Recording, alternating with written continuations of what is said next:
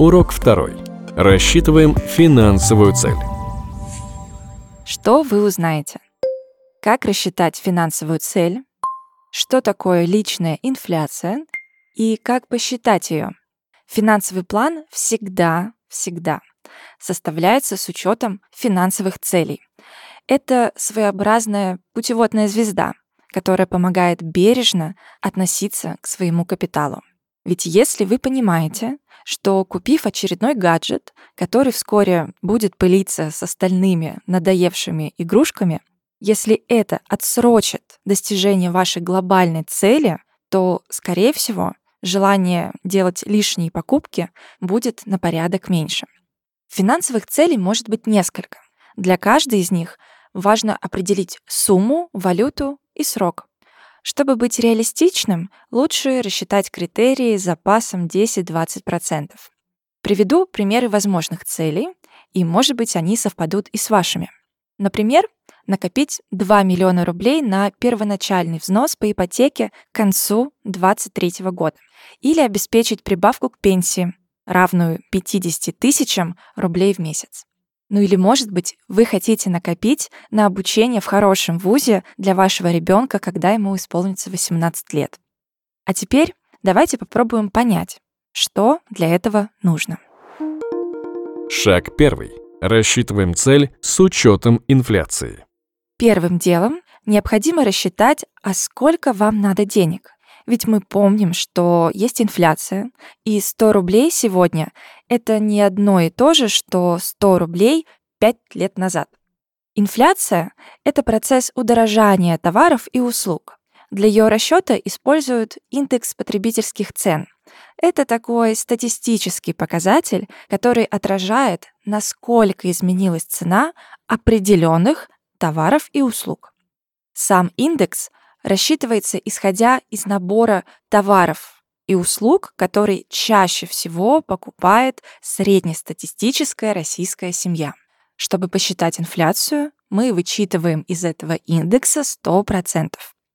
В России средняя инфляция за последние 10 лет составила 6,6%, а по итогам 2021 года 8,4%. Однако эти показатели справедливы для средней корзины. Инфляция на товары и услуги, которые потребляет каждый конкретный человек или семья, это уже личная инфляция. И рассчитать ее можно, проанализировав динамику личных доходов и расходов, чем мы и займемся в следующих уроках. Предположим, вы хотите накопить на обучение ребенка в Московском государственном университете. Это 4 года в бакалавриате. Сейчас ему 10 лет. Школу закончит в 18. А стоимость обучения в МГУ в 2021 учебном году в среднем составляла 391 тысячу рублей в год. Стоимость цели сегодня получается полтора миллиона рублей. Инфляцию возьмем, давайте среднюю, 6,6%. Срок до достижения цели — 8 лет. Так как же понять, сколько денег вам понадобится через 8 лет? Для начала считаем инфляцию, без нее никуда. Мы договорились, что она у нас составляет условно 6,6%. Умножаем это на 100 и добавляем единицу. Не спрашивайте, почему так надо. А сейчас немного математики. Сделайте звук потише, если рядом с вами находятся те, кто посчитает этот контент травмирующим. Вот то, что у нас получилось, надо возвести в восьмую степень. Хорошо, что самому считать это не надо, и сейчас есть калькуляторы. Почему именно восьмую? Восемь — это через сколько лет вы хотите достичь финансовой цели. В зависимости от своей можете заменить на 10 лет, 5 лет или 1 год. И вот это все мы умножаем на изначальную сумму, то есть полтора миллиона рублей. И получаем 2 миллиона 600 тысяч. Столько понадобится, чтобы оплатить 4 года обучения вашего ребенка через 8 лет. Прошу прощения, но сейчас будет еще немного математики, но попроще. Обещаю, это быстро закончится, и мы перейдем к самому интересному. Давайте оценим, а насколько реально вообще накопить такую сумму за указанный срок, а точнее, сколько надо откладывать каждый месяц. Берем сумму, которая нам нужна — 2 миллиона 600 тысяч рублей. Делим на срок достижения цели, то есть 8 лет, а потом делим на 12 месяцев. В примере с обучением ребенка получаем 27 тысяч, надо откладывать ежемесячно, чтобы достичь цели через 8 лет. На этом с математическими расчетами мы закончили, можете расслабляться. Шаг второй. Оцениваем свои возможности.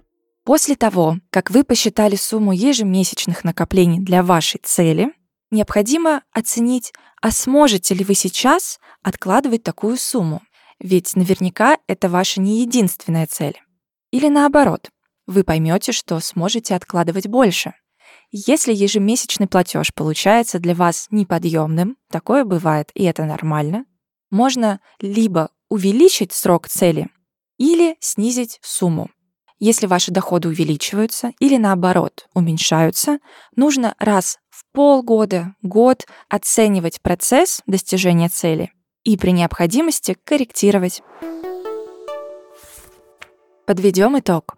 Финансовых целей может быть несколько, и для каждой важно определить сумму, валюту и срок.